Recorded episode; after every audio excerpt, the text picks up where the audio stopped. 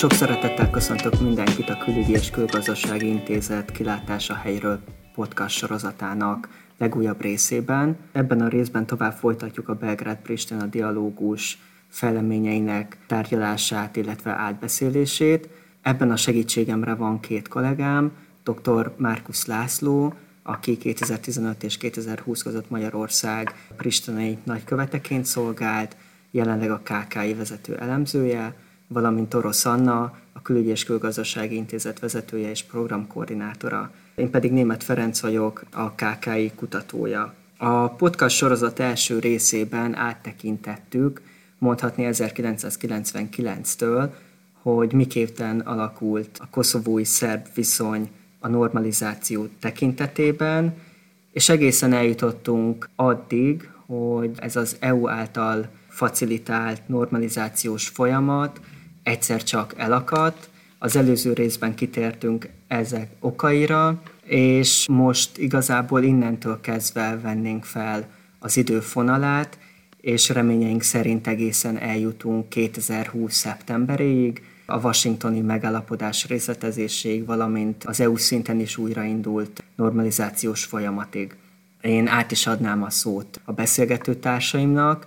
Ott hagytuk abba, hogy Hashim Tachi akkori koszovói elnök, valamint Alexander Vucic, szerbiai elnök vették át kvázi a dialógus irányítását, mind hazai, mind pedig nemzetközi szinten is, illetve egyre gyakrabban lehetett szűkebb, tágabb politikai körökből hallani egy területmódosítás, területcsere, határkiigazítás ötletét. Hogyan értékeljük ezeket a fejleményeket? Hát ez egy nagyon megosztó ötlet volt, amellett, hogy soha nem is öltött egy világos formát.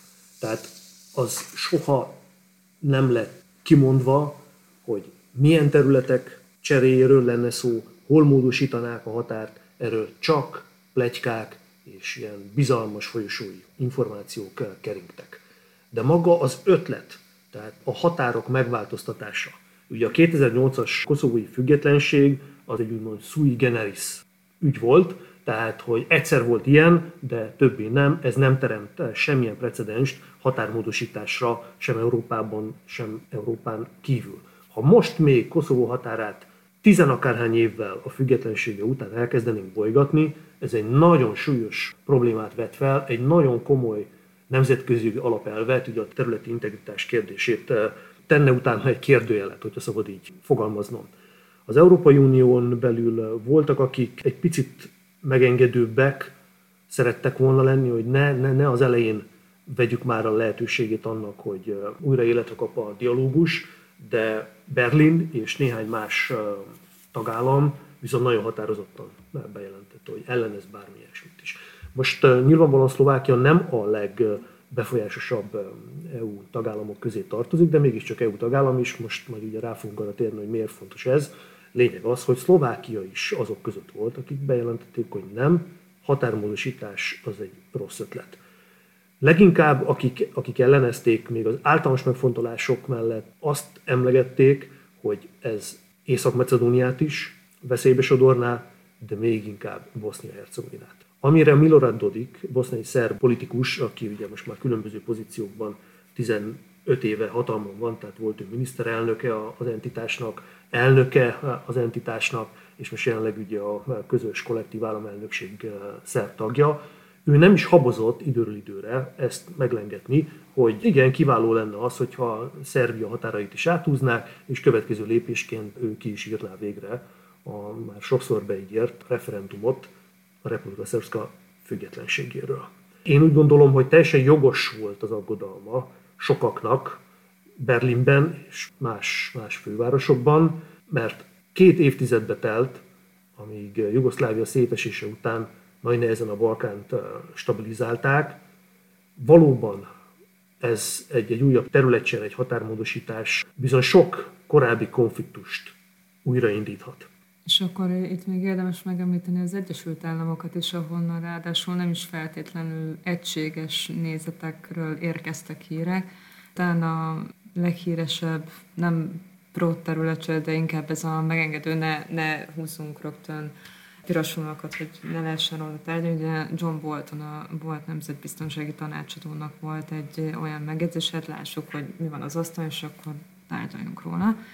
De ahogy László is említette, igazából ideig azért nem nagyon jutottak el de e tekintetben a, viszont a State Department egy jóval óvatosabb állásponttal, tehát hogy ők igazából jobban kötöttek a hagyományos a területcserével kapcsolatban jóval távolságtartóbb álláspontot. Tényleg inkább az elnök köreiből érkeztek inkább olyan jelzések, hogy nézzük meg, hogy mit lehet ezzel a kérdéssel tenni.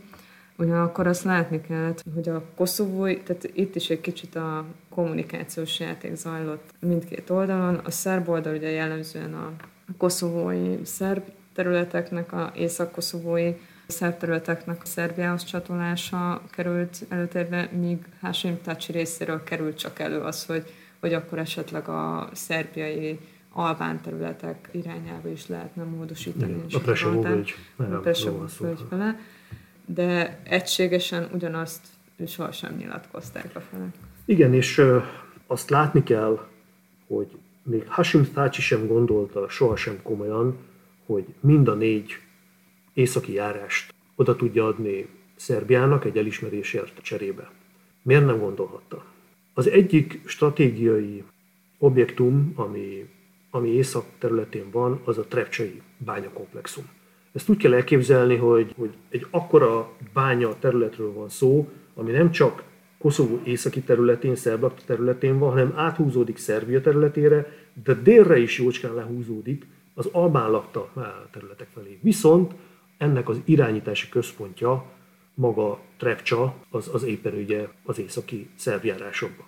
Ez még a kisebbik. Nyilvánvalóan itt, itt egyrészt beszélünk Koszovó kapcsán leginkább széntartalékokról, de, de pont azon a területen eh, leginkább cink és ólom az, amit, amit bányásznak. Én személy szerint úgy gondolom, hogy enélkül a maradék Koszovó ellenne. Viszont szimbolikus kérdés. Ami viszont sokkal kényesebb, az az úgynevezett gazivodai eh, víztározó. Ugyanis ennek is az irányítási központja északon van, éppen a határon, Zubinpotok járásban, Hogyha ezt elcsatolják Koszovótól, megszűnik a lehetősége arra, hogy bármilyen vízhez jusson ebből a víztározóból. Márpedig a maradék Koszovónak az energiaellátása az két lignit alapú hőerőműből történik. Ugye ez, ami jelenleg Koszova A, Koszova B néven fut. Korábban ez szerb időszakban Obilic 1, Obilic 2 volt ugye a koszovói csata legendás hőséről elnevezve. Mind a két erőműnek szüksége van vízre a hűtéshez. Ha nem kapja tovább azt a vizet, mind a kettő leáll, ha az a két hőerőmű leáll, akkor megszűnik az áramtermelés és az áramszolgáltatás. Szinte egész Koszovóban teljes egészében importra szorulnak, amit meg nem engedhetnek meg maguknak. Tehát teljességgel lehetetlen a gazivodai víztározó fölötti ellenőrzés átengedése Szerbiának, még egy azonnali teljes elismerésért cserébe is. Szóval, amire ők gondoltak, Hashim Thaciék, ő és a tanácsadói, hogy talán sikerül megalapodni abban, hogy az északi területek, van négy járás, Zubinpotok, nevezzük akkor nevén őket, Zubinpotok, Észak-Mitrovica, Leposzávics és Zvecsán. Zvecsánt és Leposzávicsot még odaadhatják, Zubinpotok az nem, mert ugye az kötődik a gazivoda víztározóhoz. Észak-Mitrovica pedig ugye Trepcsához, illetve Észak Önmagával is egy, egy, egy rendkívül érzékeny politikai kérdés, ugyanis ez egy kettéosztott városnak a most már etnikailag megtisztított szerb fele, de ez politikailag lehetetlenség elengedni, tehát mivel Hashim Thaci egykori pártjának, a PDK-nak jelentős szavazótábora pont a Mitrovica régióból jön. Egyébként a jelenlegi pártelnök, Kadri Veseli, meg mitrovicai születésű. Szóval itt ez volt északon a keret, vagy a korlát. Másik oldalon, hogyha beszélünk a három járásról a Presevó völgyben, ugye itt Medvegye, Bujanovac és eh, Presevó, ott is az fontos tudni, hogy Presevó az 90 akárhány százalékban albán lakta. Bujanovac fele-fele. Medvegyában már 10 százalékot sem tesznek ki az albának a 2001-es konfliktus óta. de nem is gondolhattak arra, hogy, hogy bármilyen, nem csak Alexander Vucic, hanem bármilyen szervezetés olyan helyzetben legyen, hogy ezt a három járást, vagy a három járásból kettőt cserébe odaadjon mondjuk Zvecsenért és, és Leposzávicsért. Nem lehetséges, például azért, mert Bujanovac lakosságának, a, a járás lakosságának fele az szerb, vagy szerb ajkú roma, őket nem lehet nyilvánvalóan egy ilyen helyzetbe hozni, de egyébként ott van az egyik legfontosabb katonai objektuma a szerb államnak, és egész biztos azt nem akarják ártani. Tehát nem is gondoltak erre tácsiék, ők arra gondoltak, hogy az albán lakta fal határhoz fizikailag közeleső falvaknak egy részét megkaphatják. Brasavú kapcsán egyébként azt is érdemes szerintem megemlíteni, hogy pont ezen a völgyön keresztül fut, mint a belgrád is Skopje Tesszaloniki autóút, illetve vasútvonal, ami nyilván Szerbiának fontos gazdasági értek. Nyilvánvalóan igen, ezek igen. nem voltak itt, tehát ez, ez, ez a területcsere, ez rendkívül gyenge lábakon állt, és szerintem ennek köszönhető az is, hogy ez nem is, egy idő után még az a kevés támogatás is, az a kevés bizalom is elolvadt, ami, ami létezett. És még megemlítenék egy, egy fontos szereplőt, Oroszországot. Tehát Oroszország ebben a kérdésben mindig rendkívül óvatosan nyilatkozott, hogy hát ő tulajdonképpen támogatja Szerbia Koszovó politikáját, és el tudja fogadni azokat a döntéseket, amelyek igazságosak Szerbiával szemben. De a háttérben én biztos vagyok abban, hogy Moszkva nem támogatta ennek a terület cserének az ötletét, ha csak ez nem kerül egy szélesebb nemzetközi kontextusba. Ugyanis ha Koszovó kérdését rendezik, akkor Moszkvának az az érdeke, hogy azzal együtt rendezzék a Krim ügyét. És ahogy már jó ideje próbálják ezt a párhuzamot vonni, egész biztos vagyok, hogyha kenyertörésre kerül a sor, ez ragaszkodni is fognak, hogyha Koszovó függetlenségét elismereti Szerbia, és erre a nemzetközi közösség az áldását adja, akkor igenis tekintse a Krím elcsatolását is a realitásnak, amit el kell ismerni. Természetesen ez nem a, ez nem a public policy, de, de a háttérben egész biztos, hogy, hogy ez a megfontolás minden moszkvai megmozdulásban. Tehát a területcserétől egy kicsit elrugaszkodva, visszatérve a realitások talajára, az elmúlt másfél-két évben azt láthatjuk, hogy maga a dialógus újra elkezdett a középpontba kerülni, nem feltétlenül elsőnek Európai Unió szinten, hanem az Egyesült Államok, mint újra aktívá váló nagyhatalom a térségben kezdte el az érdeklődését Belgrád és Pristina felé fordítani. Emögött milyen magyarázat lehet?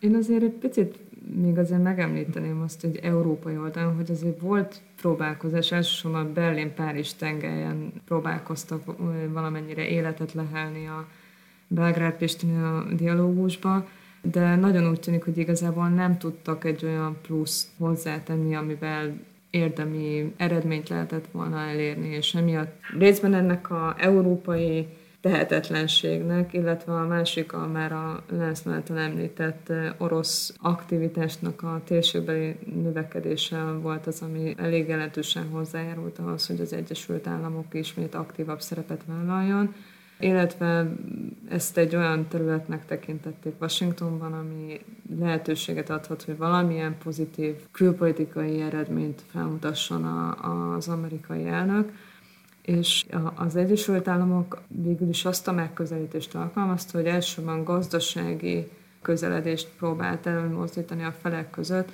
annak érdekében, hogy lében abban bízva, hogy a, az a közös érdek, hogy legyen gazdasági növekedés mindkét térségben, hogy azzal új platformot alkotni, vagy új platformot teremteni a, a tárgyalásoknak. Ebben volt is, egy, volt is egyfajta logika.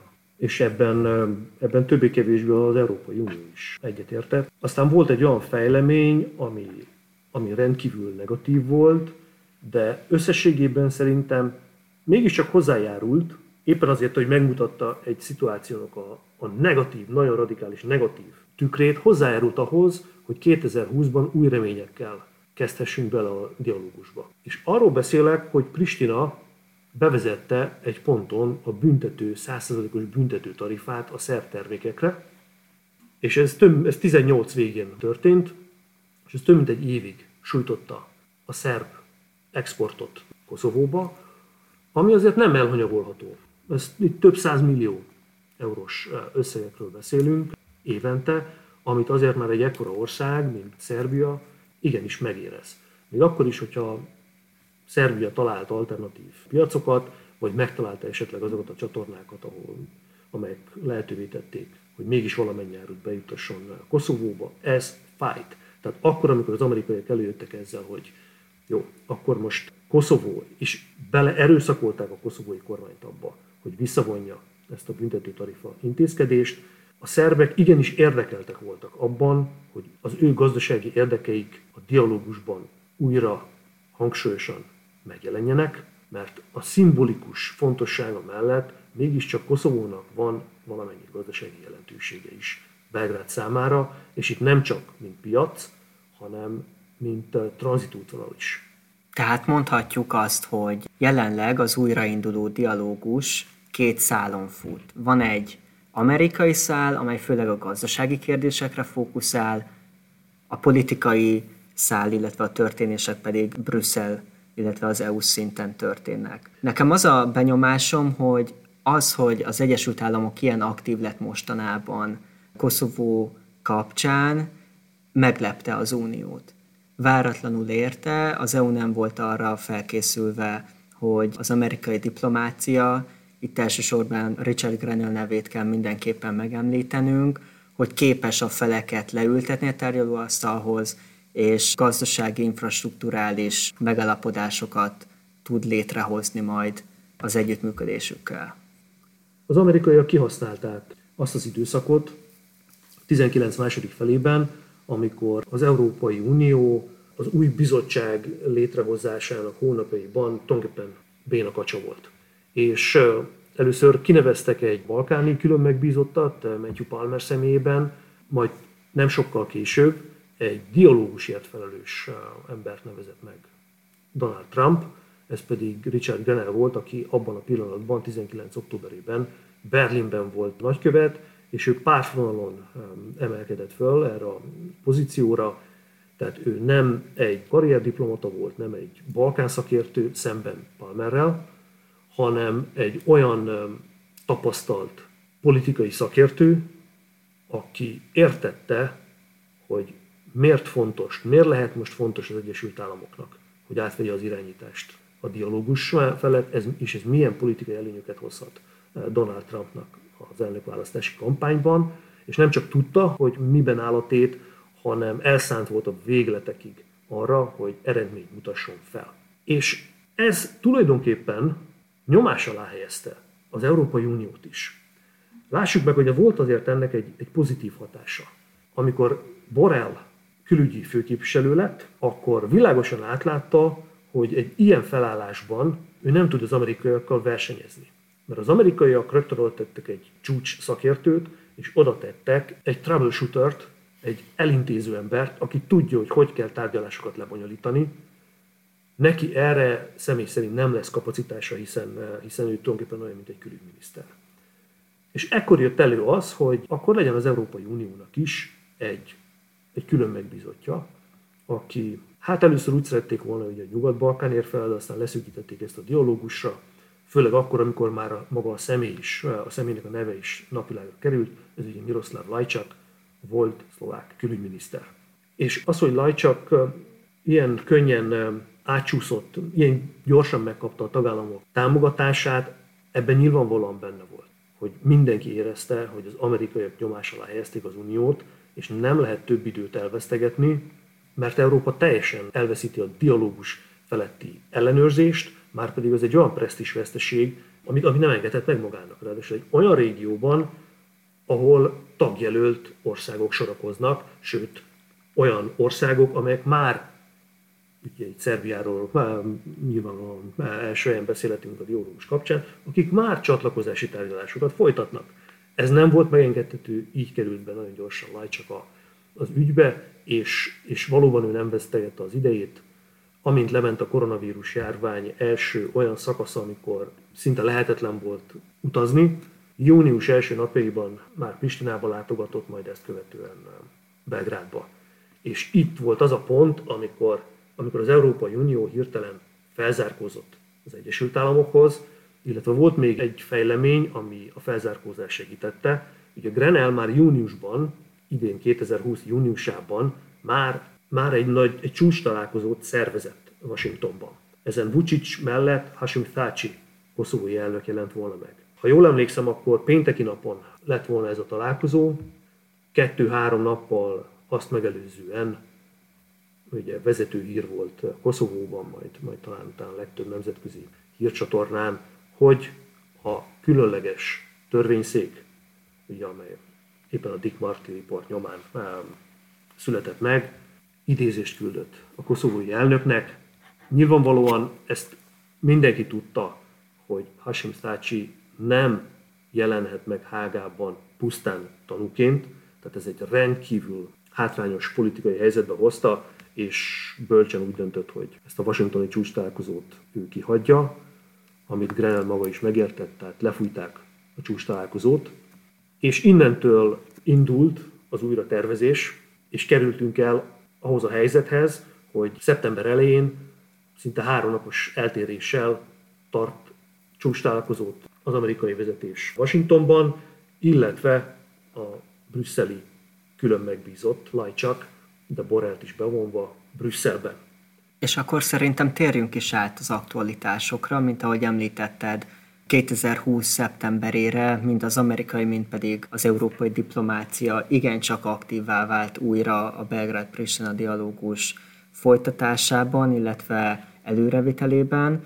És akkor kezdjük a hamarabbival. Ugye 2020. szeptember 3-án, illetve 4-én volt Washingtonban ez a magas szintű találkozó, amin Donald Trump amerikai elnök is részt vett. Mikről állapodtak meg a felek, mik voltak azok a pontok, amiket mindenképpen meg kell egy ilyen podcastban említenünk?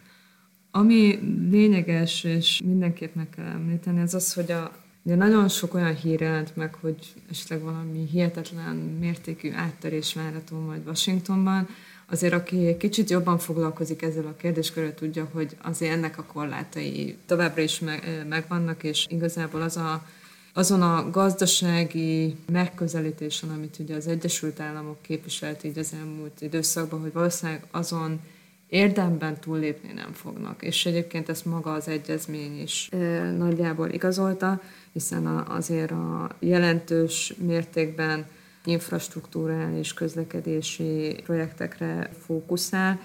Viszont ami számomra egy, inkább egy érdekesség volt, az az, hogy mennyire erőteljesen megjelennek az Egyesült Államoknak a nemzetközi vagy ilyen külpolitikai stratégiai elemei. Itt többek között arról, hogy az Oroszország és Kína térségbeli aktivitásának valamelyest a visszaszorítása, még hogyha ez egy ilyen finom köntösbe burkolva, de a, ha csak megnézzük azt a pontot, hogy a, az 5G rendszer létesítésekor csak megbízható cégeket alkalmazhatnak a, a felek, illetve ha már alkalmaznak nem megbízhatót, akkor azt lecserélik, akkor itt azért, hogy ha azért kicsit jobban belegondolunk, elég egyértelmű, hogy Kínáról, Huawei-ről, illetve ezekről az aspektusokról beszélünk, de ugyanígy az energi, energiaellátás diversifikációjára vonatkozó pont pedig egyértelműen ugye azért az orosz befolyásra utal, és hogy annak valamennyi az, hogy enyhítenie kellene a felfogásra, mert ugye a Szerbiáról beszélünk. És a harmadik, ez meg a kvázi csatolt erő, ugye ez a Izraellel kapcsolatos pontok, amelyek megjelentek mindkét oldalon, illetve ami ugye a internetes mulatság tárgyává tette a szerb elnököt. A, egyrészt ugye, ugye a Koszovóidon Izrael elismerése, amit a Trump elnök ugye úgy mutatott be, hogy egy muszlim többség ország elismerte Izraelt, míg a, a szerb oldal ugye az jelent meg, hogy Jeruzsálembe helyezik át a, a képviseletüket és ráadásul ennek határidőt is szabtak jövő júliusig, és hát valószínűleg inkább ez a pont okozott meglepetést a, a szerb elnöknek, amit nem sikerült teljesen véka alá a, a kamerák jelenlétében. De természetesen ezeken a, az aspektusokon kívül tényleg egyébként a gazdaságén kívül azért megjelent egy-két olyan plusz szempont, mint például a eltűnt személyekkel kapcsolatos, ami egyébként nagyon fontos, meg ugye érzelmileg rendkívül fontos mindkét oldalon, különösen az albán oldalon a, a lakosság számára is, tehát ez egy abszolút ilyen, egy kiemelten fontos kérdés, ami egyébként Brüsszelben is előkerült. Tehát, hogy nem csak gazdasági kérdések merültek fel, de azért alapvetően ez dominálta, illetve mondom, ezek az amerikai külpolitikai szempontok, amelyek ugye jelentősen kivilágulnak ebből a dokumentumból. Én úgy közelíteném meg, hogy van ennek a megalapodásnak, vagy szándéknyilatkozatnak, inkább szeretem szándéknyilatkozatnak nevezni, négy kedvezményezetje, és körülbelül négy szenvedő alanya. Szerbia az egyik kedvezményezett, amit látunk ebben a nyilatkozatban, gazdasági pontokat, azok azért alapvetően Szerbiát kedvezik. Az infrastruktúra kérdések is Szerbiát előnyösebb helyzetbe hozzák. Itt például egy komoly gesztust kaptak Koszovótól azzal, hogy feladták a mini Schengennel szembeni ellenkezést. Magyarán onnantól kezdve, hogy kiegyenlítődnek a piaci feltételek, és, és jobbá válik a, a szállítási infrastruktúra a Balkánon, Szerbia, mint egy hatékonyabb gazdasági egység, nyilvánvalóan ebből sokkal több előnyt fog kovácsolni. Koszovónak is nyilvánvalóan ez egy, ez egy sikeres találkozó volt, mindenek előtt, hogy Izrael elismerte, évek óta dolgozik ezen a, a koszovói diplomácia, és hát nagyon visszafogott sikerrel, minden próbálkozásuk lepattant az izraeliekről, ezt most az amerikaiaktól kapták ajándékba, és ez főleg annak fényében nagy eredmény, hogy az elmúlt években Szerbia ugye egy sikerül, sikeresen visszatolta ezt az elismerési folyamatot, azt jelenti, hogy 10-15-20 ország visszavonta Koszovó függetlenségének elismerését. Szóbeli jegyzékkel van, aki szóbeli jegyzékkel van, aki publikusan. Éppen ezért a másik nagy nyeresége Koszovónak ezen a találkozón, hogy írásban tett kötelezettséget Szerbia arra, hogy legalább egy évre ezt a kampányt felfüggeszti. Amit Koszovó vállalt, hogy, hogy nem fog nemzetközi szervezeteknél tagságot, tagságért folyamodni, ez, ez nem igazi gesztus, Koszovónak már évek óta sikertelenek ezek a próbálkozásai, leszámítva néhány kivételt. Az Egyesült Államok nyeresége amellett, hogy végül is az elnökválasztási kampányban mégiscsak húztak egy, rendkívül jót a külpolitika területén, és ez az elnököt akár még kedvező helyzetbe is hozhatja a következő hetekben.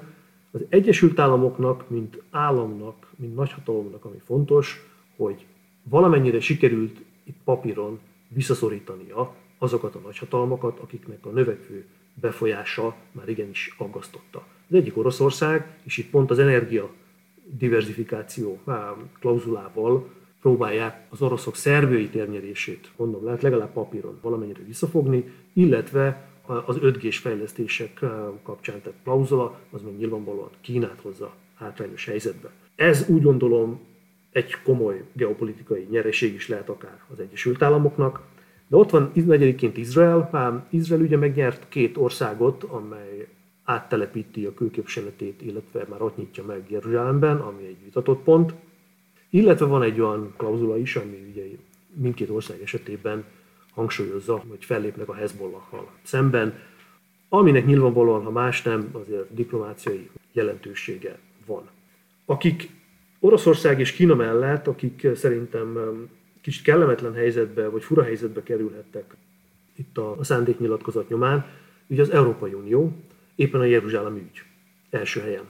Tehát ez az amerikaiak olyat vetettek papírra, ami teljesen szembe megy az EU-Izrael politikájával. Ez egy potenciális, sőt, tulajdonképpen már egy konfliktust is kreált.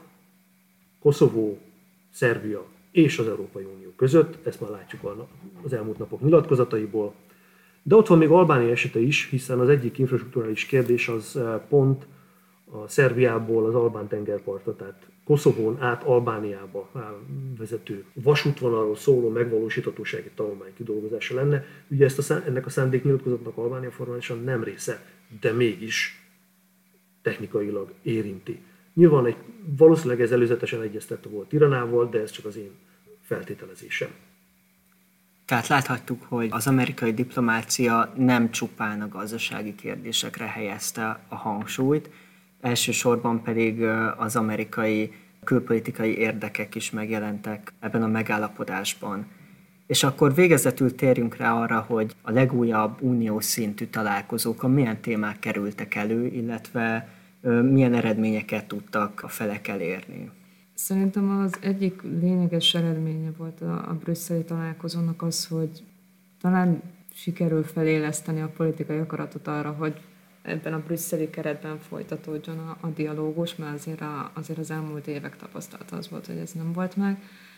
Illetve hát még ez is kétesélyes, meglátjuk a további eredményeket, de az, hogy néven felvázoltak egy olyan működési metódust, hogy alapvetően technikai szinten folynak majd a tárgyalások, és annak érdekében, hogy van politikai padhelyzet alakul ki, akkor ennek érdekében mindig összegyűlnek, hogy ezt valahogy orvosolják.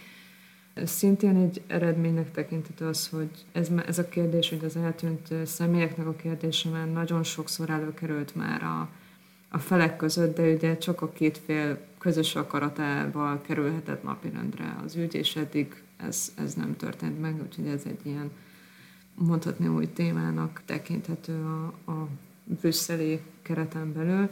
Mondjuk ennek én, én szeretem nyugtával dicsérni a napot, én nagyon inkább azt mondom, hogy azért a, a brüsszeli kereteknek, illetve Miroslav Najcsaknak a, az eredményességét inkább majd a jövő fogja megmutatni. Egyébként ez ugyanúgy igaz az amerikai megállapodásra is, hiszen azért nagyon sok olyan részletkérdés itt, mint a finanszírozás, határidők azért nincsenek lefektetve nagyon sok esetben, és emiatt azért itt is még a, a megvalósításnál sok minden dugába dőlhet.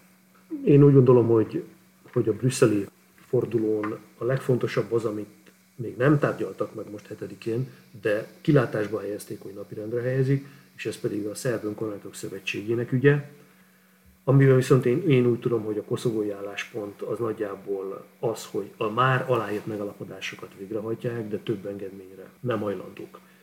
Szerintem is nagyon-nagyon fontos az, hogy bármilyen megalapodásnak milyen perspektívája van, amikor végrehajtásra kerül a sor. És egy dolgot ne felejtsünk, ebben van különbség a két ország között.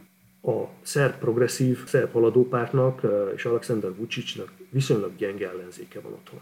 Ők tudnak teljesíteni. A jelenlegi koszovói kormánynak éppen hogy 61 szavazata van, támogató szavazata van a 120 fős parlamentben. A költségvetést valószínűleg meg tudják szavazni, de nem tudnak ratifikálni semmilyen nemzetközi megállapodást, ugyanis szinte lehetetlen összehozni a jelenlegi belpolitikai helyzetben 80 szavazatot. A legnagyobb ellenzéki párt az önrendelkezés, Albin Kurti vezette a rendelkezés, ugye neki volt egy rövid kormányzati időszakuk, ami nem tartott eh, csak 3-4 hónapig, nem rejtették véka alá a szándékaikat, mindent meg fognak akadályozni a parlamentben, és már a washingtoni megalapodás is nagyon komoly kritikát kapott. Már nyílt vita van, ugye Albin Kurti, illetve hát a közösségi médián már üzenetváltások történtek Albin Kurti és Richard Grenell között is, de ez a párt ez a leg, mégiscsak a legnagyobb politikai pártról beszélünk Koszovóban, amely megnyerte a 2019-es választásokat, és persze ilyen jóslatokba nagyon kockázatos belemenni, azt mondanám, hogy amennyire meg lehet ítélni a közhangulatot és a politikai trendeket, jó esélye van, hogy a következő választásokat is megnyerje, sőt, még az is lehet, hogy jobb eredménnyel, mint az előzőt. No, egy ilyen kormányváltás esetén kerül minden zárójelbe, amiről Washingtonban vagy Brüsszelben megalapodnak a két ország jelenlegi vezetői. Ezen bizonytalanságok miatt gondolom azt, hogy érdemes folytatni ezt a podcast sorozatot. Térjünk vissza a megválaszolatlan kérdésekre, illetve az új fejleményekre pár hónappal később, hiszen bizon benne, illetve biztos is vagyok benne, hogy lesz miről beszélni.